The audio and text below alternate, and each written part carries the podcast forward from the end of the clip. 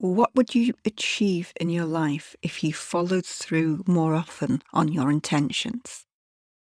What difference would it make if you were more consistent in completing what you started? Would you like to try out three simple techniques that can help you to follow through to completion, get more done, and be more true to your word, especially to yourself? That's all coming up today. I'm Heather Masters, and this is the Choosing Happy podcast.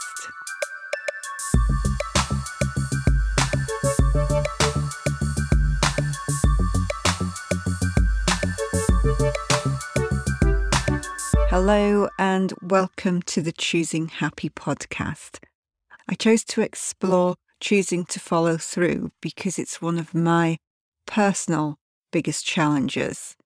There are a number of reasons that we don't follow through. And I think often we can be quite harsh with ourselves, quite critical and judgmental when we don't complete something, where often there's an underlying subconscious, unconscious reason we don't follow through, why we self sabotage and we don't complete on things that we promise ourselves we do. I know for me, if I make a promise to someone else, I will do it. I will follow through, I'll commit, I'll make the effort, I'll get up at five o'clock in the morning if I have to, to make sure that I get what I said I'd do done. If I make the same promise to myself, that's not always guaranteed. I can make commitments and intentions in work that I find it really challenging to follow through. There's something about a self sabotage that I put myself into situations where I'm very likely to fail. In this episode, I want to explore three ways that you can avoid not following through, that you can avoid self sabotage, that you can avoid being inconsistent on your commitments. The first one is really simple and yet quite powerful. And that's to think through before you commit what you're actually committing to. Plan it out in your head, just visualize it, get an idea of the enormity, or even if it's small, get the idea of what you're committing to. Are you going to go into overwhelm? Is it something that you've never done before? Will you have the resources to do it? Do you have the time in your day? If you're a mother who's working and has kids, but you commit to helping someone else, do you really have that time available? What's the impact it's going to have on those around you and on the work that you're already doing? Do you have the money to carry it through? What's the payoff? What's the payoff that's going to keep you going? Are you going to really enjoy it? Is it something that you really want to do? What's the benefit? Is it going to generate income? If you're an entrepreneur, are you attracting customers? And why? Identify your why What's the motivation? What's the real reason that this is important to you? Are you going to get out of bed every morning to do this for you, for whoever you've committed to? On a scale of one to 10, in terms of your commitment, if you're really honest with yourself, how far up the scale are you when 10 is absolutely certain and committed and will definitely follow through? once you've started, you've committed, and you've made a start on your project, and you find yourself struggling and resisting, take the time to check in with yourself, step back, and just ask yourself what's stopping you. And then go deeper. Ask yourself, and. So I know for myself that if I ask myself what's stopping me, quite often I can come up with some real great excuses, but they're surface level excuses. For instance, if I struggle to do a podcast, I can blame it on the extra hours I'm spending with technical issues, and that might actually be genuine.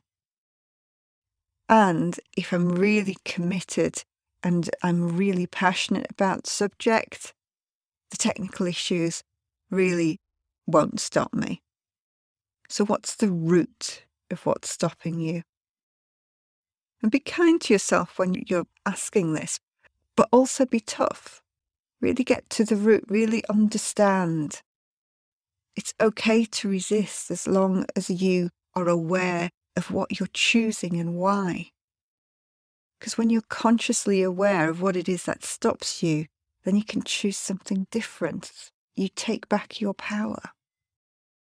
And one of the first places to go to is that why. Write down that why right at the beginning and remember why you started.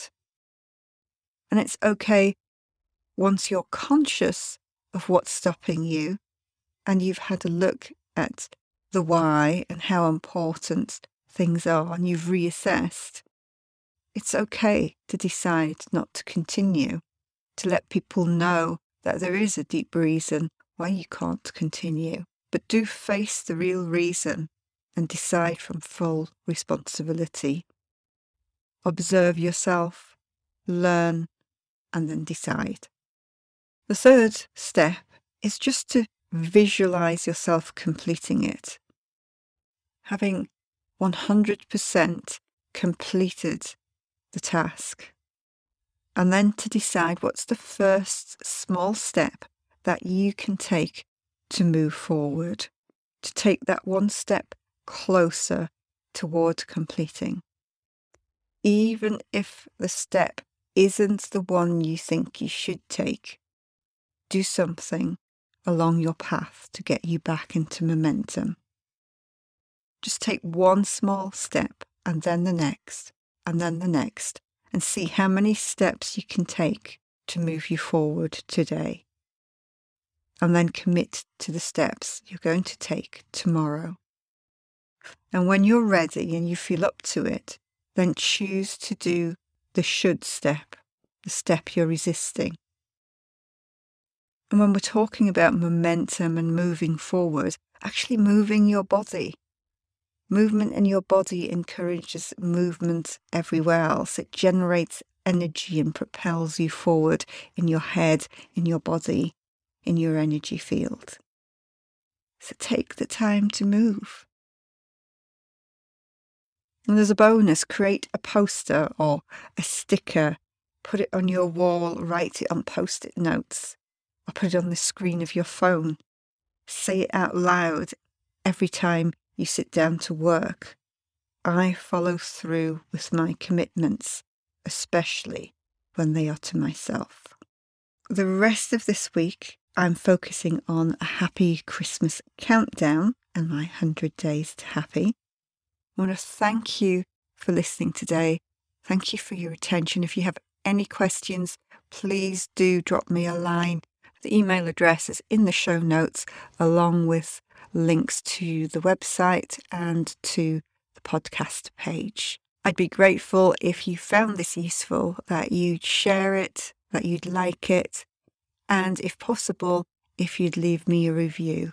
Every little helps me to commit and follow through to continue to do this podcast. I'm Heather Masters, and this is the Choosing Happy podcast.